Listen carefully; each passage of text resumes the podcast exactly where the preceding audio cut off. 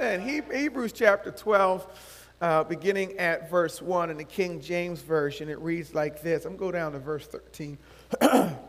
Wherefore, seeing we also are compassed about with so great a cloud of witnesses, let us lay aside every weight and the sin which doth so easily beset us, and let us run with patience the race that is set before us, looking unto Jesus, the author and finisher of our faith, who for the joy that was set before him endured the cross, despising the shame, and is set down at the right hand of the throne of God.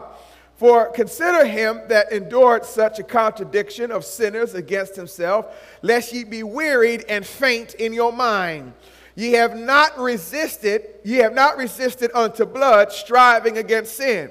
Ye have forgotten the exhortation which speaketh unto you as unto children. My son, despise not the chastening of the Lord, nor faint when thou art rebuked of him. For whom the Lord loveth, he chasteneth, and scourgeth every son whom he receiveth. receiveth. If ye endure the chastening, God dealeth with you as sons. For what son is he whom the Father chasteneth not? But if ye be without chastening, that means if you don't get your butt spanked sometime. Wherefore are ye partakers? Then are ye bastards and not sons? Furthermore, uh, we have had fathers of our own flesh which corrected us, and we gave them reverence. Shall we much? Shall me? Shall we not much rather be in subjection unto the Father of spirits and live? For they verily for a few days chasten us after their own pleasure, but he for our profit, that we might be partakers of his holiness. Now no chastening for the present seemeth to be joyous, but grievous. Nevertheless, after it yieldeth the peaceable fruit of righteousness unto them which are exercised thereby. Verse twelve, wherefore lift up the hands which hang down, and the feeble knees, and make straight paths for your feet, lest that which is lame be turned uh, be turned out of the way, but let it rather be healed. Amen. You may be seated. You may be seated. I read all of that just to preach from a short title, A Call to Endurance. A Call to Endurance. You know, being a pastor is a, um, is, is a difficult thing. It's not what folks who want to pastor think it is. And, uh, and, and it's a call to endurance. And, and, but not only that, but, but you get an opportunity to see saints, which means believers, who get saved and they enter into this Christian walk, or they enter into this Christian race as though it's a sprint. They think that they've been called to sprint to blessing, to blessing, to blessing, to blessing. When in reality, in the book of Hebrews and all throughout the Bible, it's a marathon. And while running this marathon, you and your saved, sanctified self will have ups and downs. You will have heartache and pain. You will have challenges. And what happens is that those who don't understand this, from my P O V point of view, from the pastor in the pulpit, they're the ones who quit when it gets long. Look around. Not everybody that starts with us is able to run all the way with us, because they took it on as a sprint. Now, I'm not saying they're bad people. They just looked at this race the wrong way. They just looked at it the wrong way. And some of you in time past have looked at this Christian walk or this Christian race the wrong way. It is not a two hundred yard dash. It is a lifelong marathon. It is a life, let me say it again, a lifelong marathon. You know, and so you can't throw in the towel. You know, I've seen them run from, from ministry to ministry, from place to place, from program to program. Let me give you an example. You used to come to Bible study, but we don't see you no more because you approached it as a sprint. This is a marathon.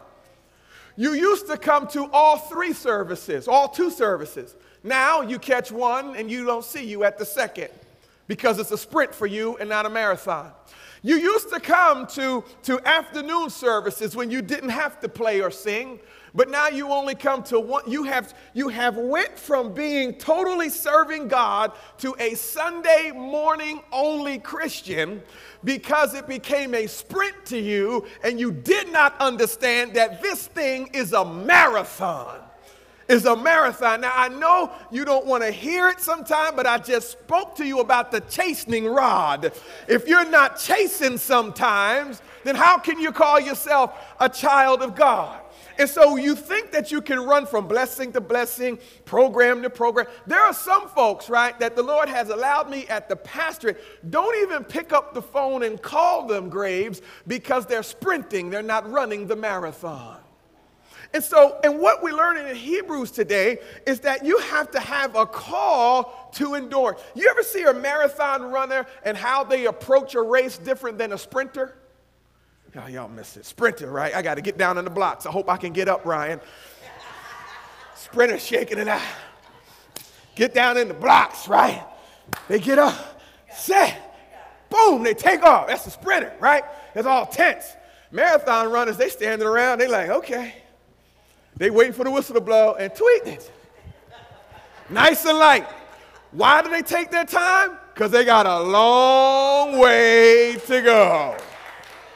twenty-six miles is much longer than two hundred yards.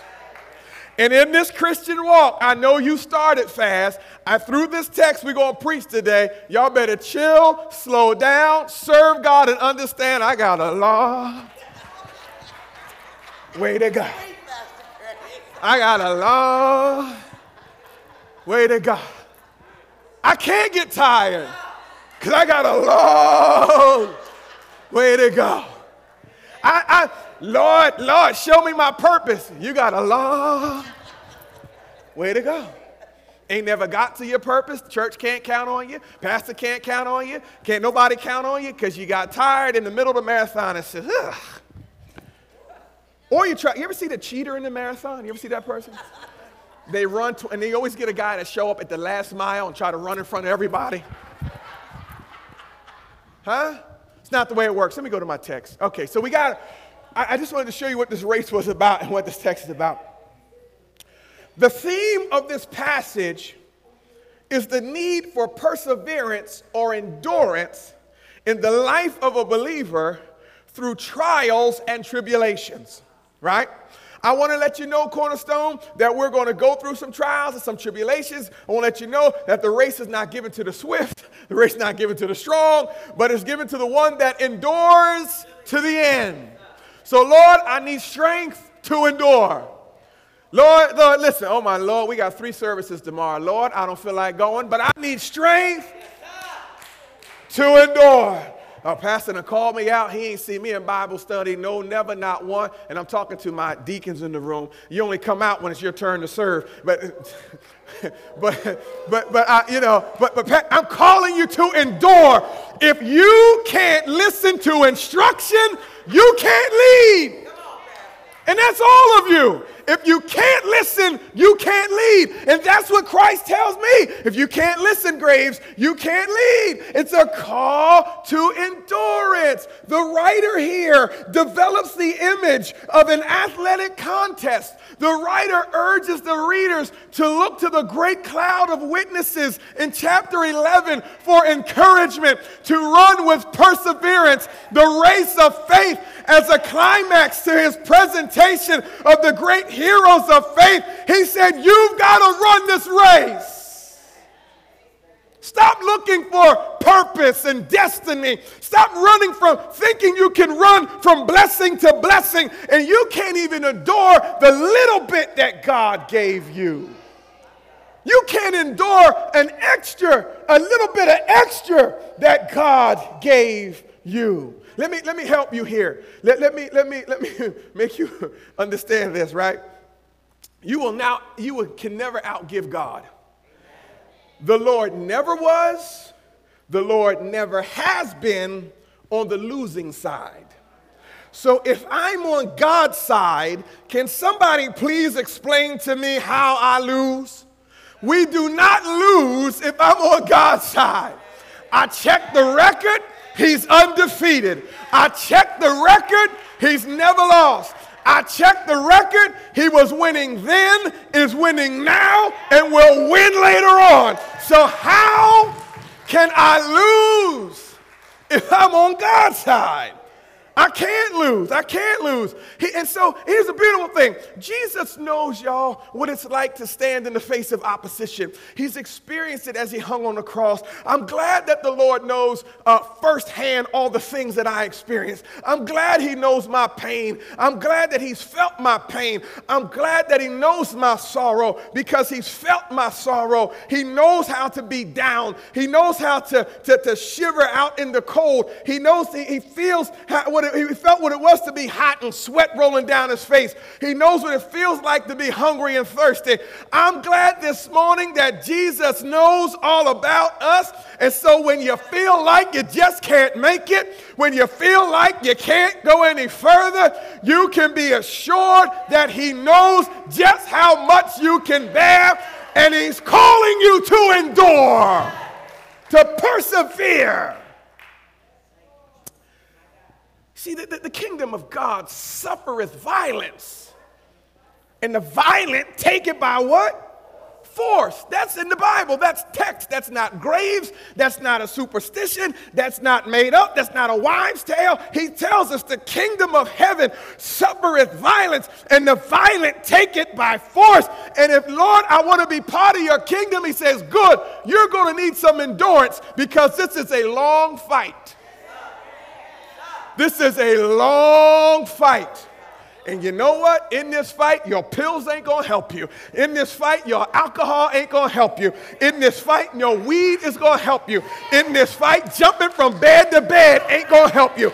In this fight, you getting a new job ain't going to help you. The only thing that can help you in this fight is an enduring relationship with Jesus Christ. The kingdom of God is not for the soft, sissified wimp that we think Christianity is. You, what, what, what makes you think you can have God on your terms? What makes you think you can serve God only when you feel like it? Huh? What, what, what, what makes you think, what, what authority do I have to shake my fist in the hand of God and say, not today, Lord, because I'm sleepy? Oh, not today? What if he says not any day? Who, we don't have, what, what would give you that authority? This is not for the soft, the sissified, the weak. This is for folks who want to endure, who have to endure. This kingdom of heaven, this winning kingdom, are for those who aren't afraid to endure. You see, the appeal to run with perseverance, the race marked out for us, suggests that the, cliff, that the Christian life is more a marathon than a short sprint. Like I said, we are to continue to press toward the mark, and I got to show you this. This blew my mind. Paul says in Philippians three fourteen, I press, I press, press toward the mark for the prize of the high calling of God in Christ Jesus, right? The Greek term, verb, I press, comes from the Greek word, which literally means to follow after. I press for the prize. Now, now, listen, y'all. I, I, I watched this show on, on, on um, Netflix called Meat Eater, because after all, I'm a meat eater. I ain't no vegan. I, I need my animal, pro- to, to live the lifestyle I live, something got to die. So... so I'm a meat eater. So I watched this show called Meat Eater, right? Steve Rinelli was hunting bull, uh, bull, bull elk, mule elk in the Blue Mountains, mule elk. And he's pressing toward the mark. Press means I follow after. I'm hunting. Now, in this hunting and pressing toward the mark, it's never easy for Steve Rinelli and his friend Giannis. Sometimes they got to climb two thousand feet up a mountain, but they're pressing for the mark. Y'all missing this. Sometimes they got to go down in valleys, but they press to the mark. Sometimes they got to camp out three, four, five days in the wilderness. I don't know how these guys do it. In rain and snow and Alaska snow, but they're pressing for the mark of the prize. And Paul says, I've pressed. You, Christian, you better learn that if you are pressing for the prize that God has for you, sometimes you got to walk up two thousand meters. Sometimes you got to endure some rain. Sometimes you're going to camp out all night by yourself. Sometimes it's going to be freezing. And Steve and those guys, they pulled a bow back. And he said, look at the tip of my bow. He said, it's moving because I'm nervous. And so sometimes right before you get to slay what you're going to slay, it gets nerve-wracking sometimes. Lord, I've done all this work, but I've pressed. I've pressed. If you want to get to your purpose, you want to get to your calling, you want to get to your destiny, you got to press. Press. You got to press to be the man God called you to be. You got to press to be the woman God called you to be. No bellyache should keep you home. Because it's a prize that I seek after. No rain should keep me in. Because I press. I'm hunting, Pastor Graves. I'm pressing for the mark of the prize. And so that's what pressing is all about. I think we miss that in the text. We read it and it sounds so eloquent and we say, oh, I press. I press toward the mark. No, press is work. Can somebody testify and say press is work? Press is work. You gotta, you gotta deal with, you gotta deal with unsaved people on your job. Press is work. You got to deal with the saved saints on your job. Press is work. You got to deal with kids. You got to deal with spouses. You got to deal with your own stuff. Pressing is work. So that's why you got to have a determination, and it's a call to endurance. Apostle Paul had a steadfast determination. Apostle Paul, he would not quit. He would not turn back. He would not give in. He would not throw in the towel. He would not slow down. He pressed toward the mark of the high calling of God in Christ Jesus. Listen, if you want to be a winner in this race of Christianity, you have to have the spirit of endurance. I preach like this because I love you. I see some of y'all just falling by the wayside, thinking you're going to run from blessing to blessing. That's not what it's about. You got to have the spirit of endurance. Sometimes you got you, you, you got to put down some energy and effort in what you're doing for the Lord Jesus Christ, right? Sometimes you, you know, listen, listen, I know we like to say the Lord's going to do it through me, but that doesn't mean you don't prepare.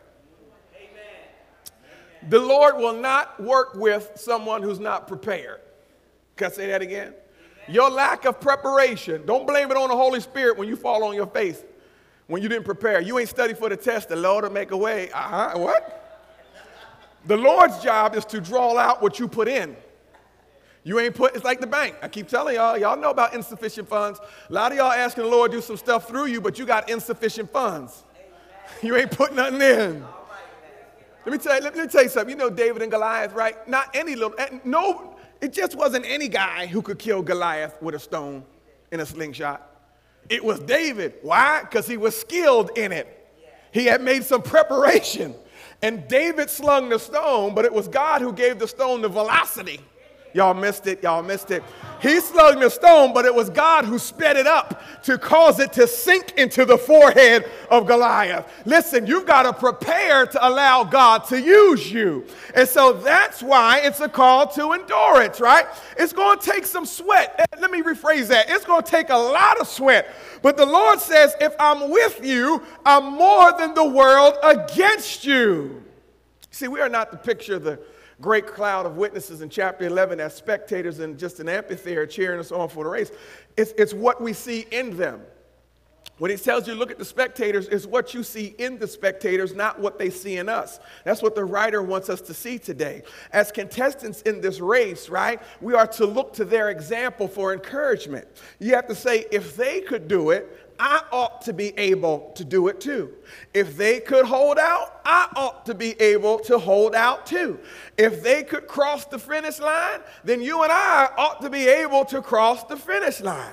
The writer says that we are to throw off every weight that hinders us. Y'all missed that. Throw off every weight. Let me get back in my track stance again. I better not. But anyway. Do you see track stars carrying weight?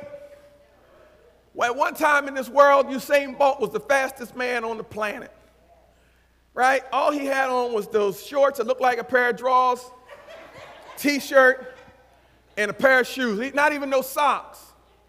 And the writer tells us the same thing. If you're going to be successful in a race, and watch, look at look at marathon runners. They know they don't carry backpacks of water. Matter of fact, people give them water. They throw. They don't even carry the cup no more.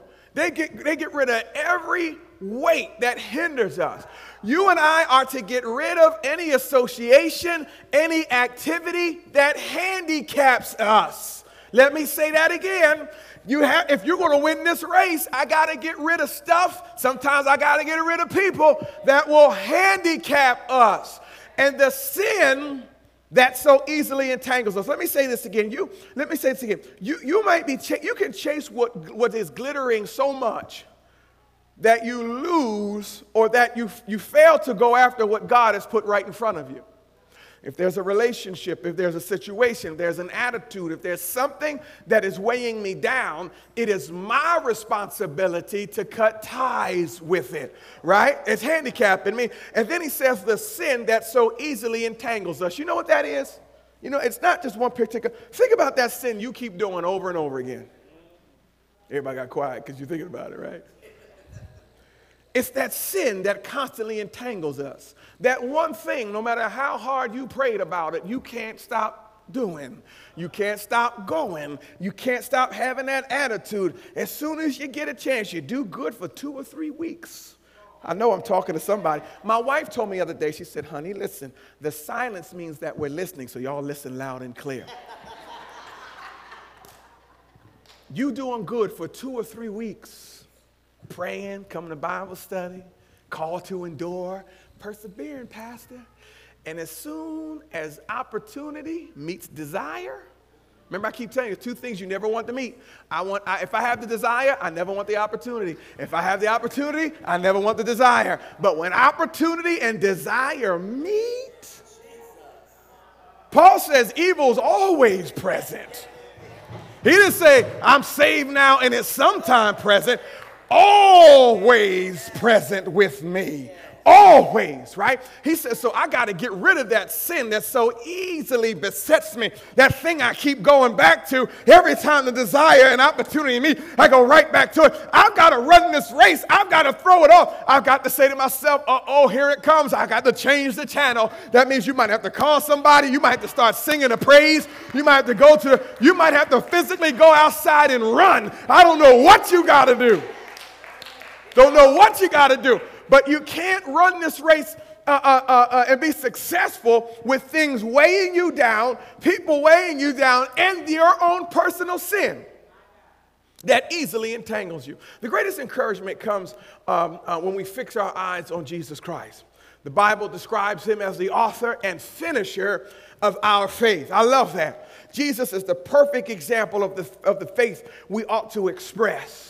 We ought to be able to say that I can do all things through Christ who gives me strength. For a long time, I, listen, listen, this, this, and I wanted you to know, your pastor makes mistakes. Here's one of the mistakes I made.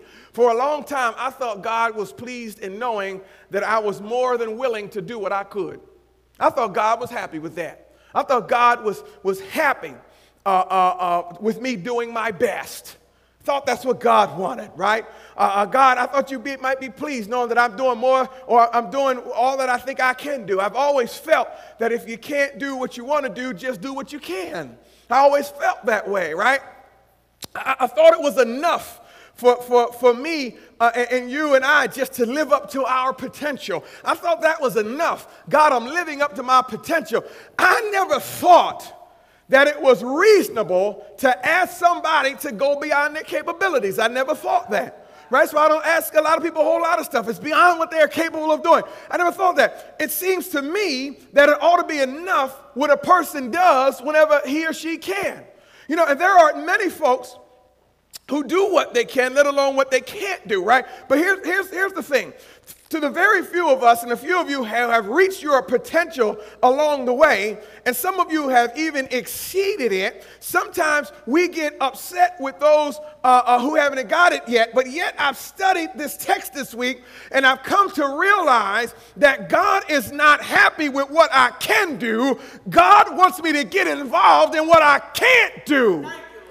Y'all missed that. God wants me to go beyond my potential. Lord, I did my best. You think he's thrilled I did my best? No, he don't care I did my best. He said, I want you to do more than your best, and the only way you can do better than your best is by getting me involved in what you're doing. Or let me flip that. Be involved in what I'm doing. The only way I can supersede my own potential and my own best effort is to get involved where God is already working. That, that is where we get out of the race. That's where we throw in the towel. Because after all, Lord, I'm supposed to pray, and you're supposed to answer my prayers the way I pray for them. After all, God, it's about my comfort. It's not about your kingdom. It's about my hopes and dreams. It's not, it's not about, it's not about you succeeding on this earth. It's not about you bringing men and women to you through my life. It's about what I want. So, Lord, if I have to find out where you're working and get involved with what you're doing, I quit right now. I ain't going no further with you. Let me, let me tell somebody here, just because you're doing your best, don't think that your best is pleasing God. God wants more than your best, because God said, I can get more out of you when you trust me. Wow. See how quiet you got? I had to live with that. Lord, I'm doing my best. He said, Graves, your best. I'm not looking for your best. I'm looking for your surrender. The world looking for your best. I'm looking for your surrender. I don't know who I'm talking to in this place today. God ain't looking for your best. He's looking for your surrender. Because once you surrender, he'll make, he'll make your best look like kindergarten class. Wow. But he's looking for your surrender. You know, in, in thirty-three today, in the men's class, man cave, I tell you what, it was rough. There's a lot of feelings this next six weeks.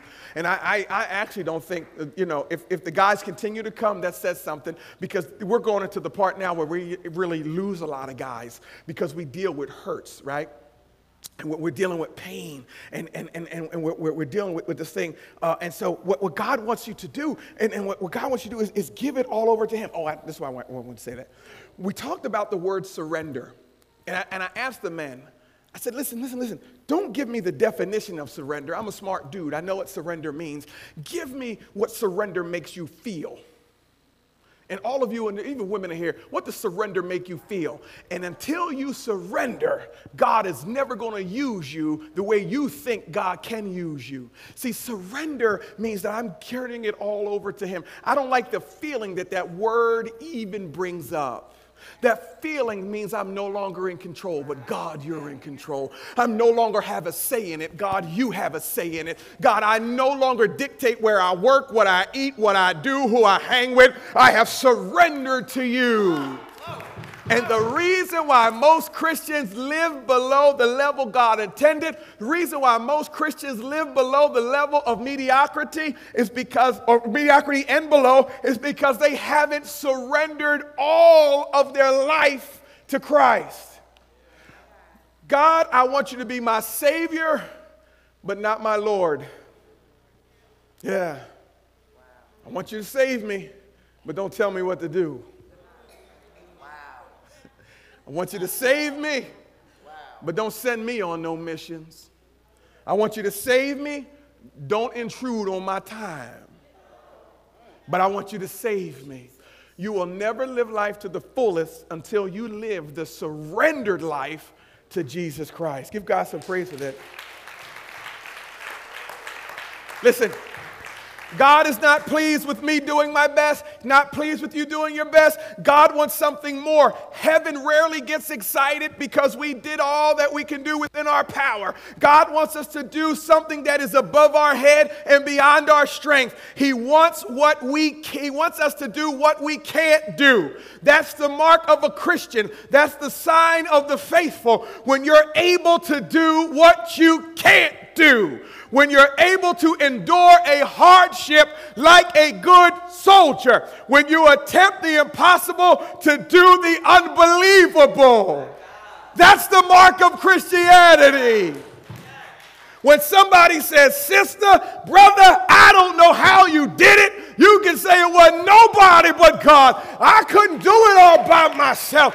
It wasn't nobody but the Lord. I do not qualify. I do not have the intelligence.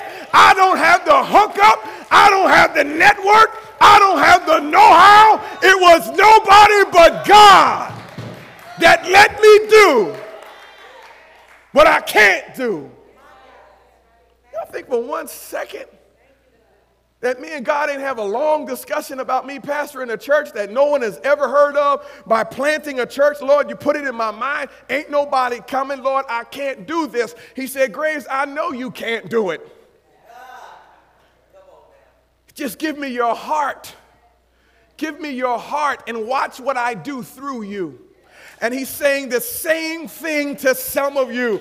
You have been on this battlefield so long, whether it's musicians, whether it's singers, whether it's people that serve, deacons, deacons, no matter who you are, you've been on the battlefield so long, and you have got to the point where you said, I can't do no more. And God says, good, now surrender your life to me and watch what happens. Good, good. I'm glad you can't do no more. Surrender your life to me and see what, what, what, what happens. You see, it's not enough just to do what you're able to do. That's the least you can do. It's not enough to give your, see, see, listen, this is what God doesn't want to hear. God doesn't want to hear, Lord, I've tried. How many of y'all have said that? I know I have. Anybody say, Lord, I tried? Lord, I tried. Didn't you hate when your kids say that?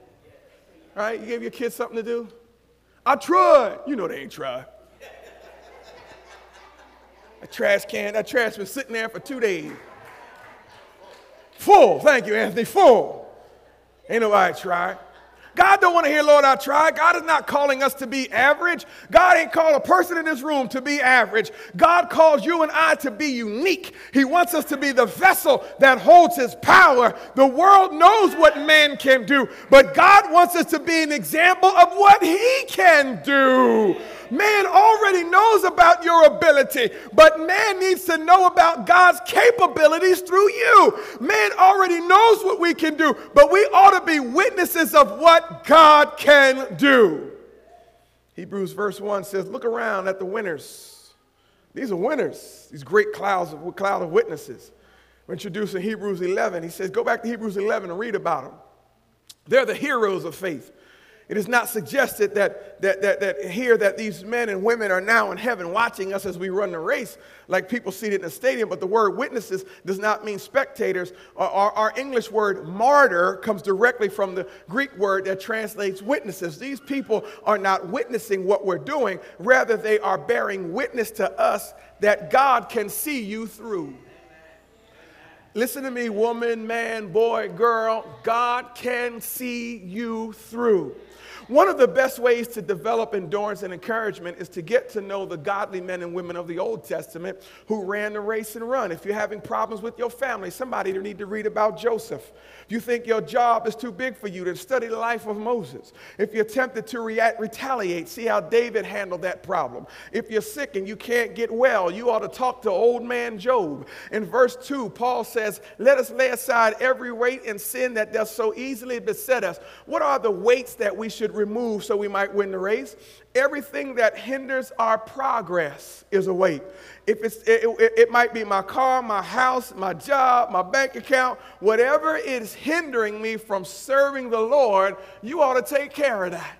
What's hindering you from serving God? I ain't just talking about Sunday morning attendance. I'm talking about serving God. I'm talking about, anybody can come to church on Sunday, that's the minimal. But I'm talking about serving God. What's hindering you from serving God? I tell you this morning, it's good to do your best, but if you've been born again, if you've been washed in the blood, if the Lord saved your soul, if the angels done sign your name like we used to sing about, you ought to be able to do what you can't do. Y'all remember that song, The Angels in Heaven Done Sign My Name? If that's true for you, you ought to be involved in some stuff that only God can determine the outcome. You ought to be stretching yourself into new. You know, you don't get no credit for operating in your strength. That's easy. That's easy. God wants you to call you out and operate in something you're not comfortable with. Whatever you can do, you and God can do it better. With God, your lot, your little becomes a lot. With God, a handful of meal and a cup of, of oil is enough to feed a hungry preacher and a starving widow. With God, two small fish and five barley loaves is more than enough to feed a hungry multitude. Whatever you've got becomes greater when you hook it up with the Lord. Let me make that plain. I don't know. I heard a preacher say a long time ago, if you heard, you've been in church, you've heard it all the time. It don't matter what's in my hands if I got to put it in the hands of an expert. In other words, a basketball in my hands don't mean nothing. But if I put it in the hands of Joel Embiid, some points going to be scored, right? A football in my hands don't mean too much. But if I put it in the hands of a Roger Staubach or Troy Aikman or Dak Prescott, okay, a Ron Jaworski, then it might mean a little bit more. You have to put the right things in the right hands. Some of the stuff you're dealing with belongs in the hands of God. Whatever you think you can do, put it in the right hands. Put it in the hands of God. Your parenting should be put in the hand of God. Anything you're dreaming about should be put in the hand of God. Cornerstone, listen, you have to be determined to endure. God will turn your cannots into cans. I can do all things through Christ who strengthens me. I can run and not get weary. I can walk and not faint. When you give him your all, the surrendered life, he supplies whatever you lack. When you're incapable of, he is capable. When you're weak, he's strong. When you don't know, he does know. When you're powerless, he's all powerful. When you don't have the answer, he has the answer. I wonder, is there anybody in here who has reached the unreachable sometime? I, I wonder, is there anybody in here who has carried the load that they thought was too hard to carry, right? I wonder, is there anybody in here that has succeeded on a mission impossible? If you have succeeded beyond what your thoughts and imaginations, let the redeemed of the Lord say so. You ought to tell somebody that with God I was able to do the impossible, that with God I was able to carry the heavy load, that with God I was able to make things all right. Listen, I just want to tell you that. I just want to urge you this morning. I want to inform you that you can't do what you can't do until you can.